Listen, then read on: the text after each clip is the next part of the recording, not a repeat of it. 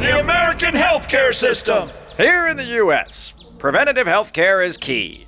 Not getting sick is a great start. Also, avoid getting pregnant, aging, or gravity. What if I do get sick? Ooh, bad move there, Yankee.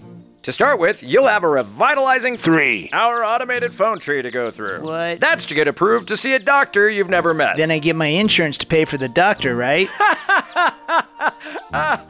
you can try. How big is your deductible? $3,000? Looks like this tab is on you, sicko. But don't worry, we've already taken the money out of your paycheck. Then what am I paying all this money for? For our trouble, of course, and for partying with our politician friends. I don't feel any better. The American healthcare system. It's second to Norway, Canada, Paraguay, Mexico, Kazakhstan, Somalia, and the others. Our healthcare system blows. And it'll probably only get worse.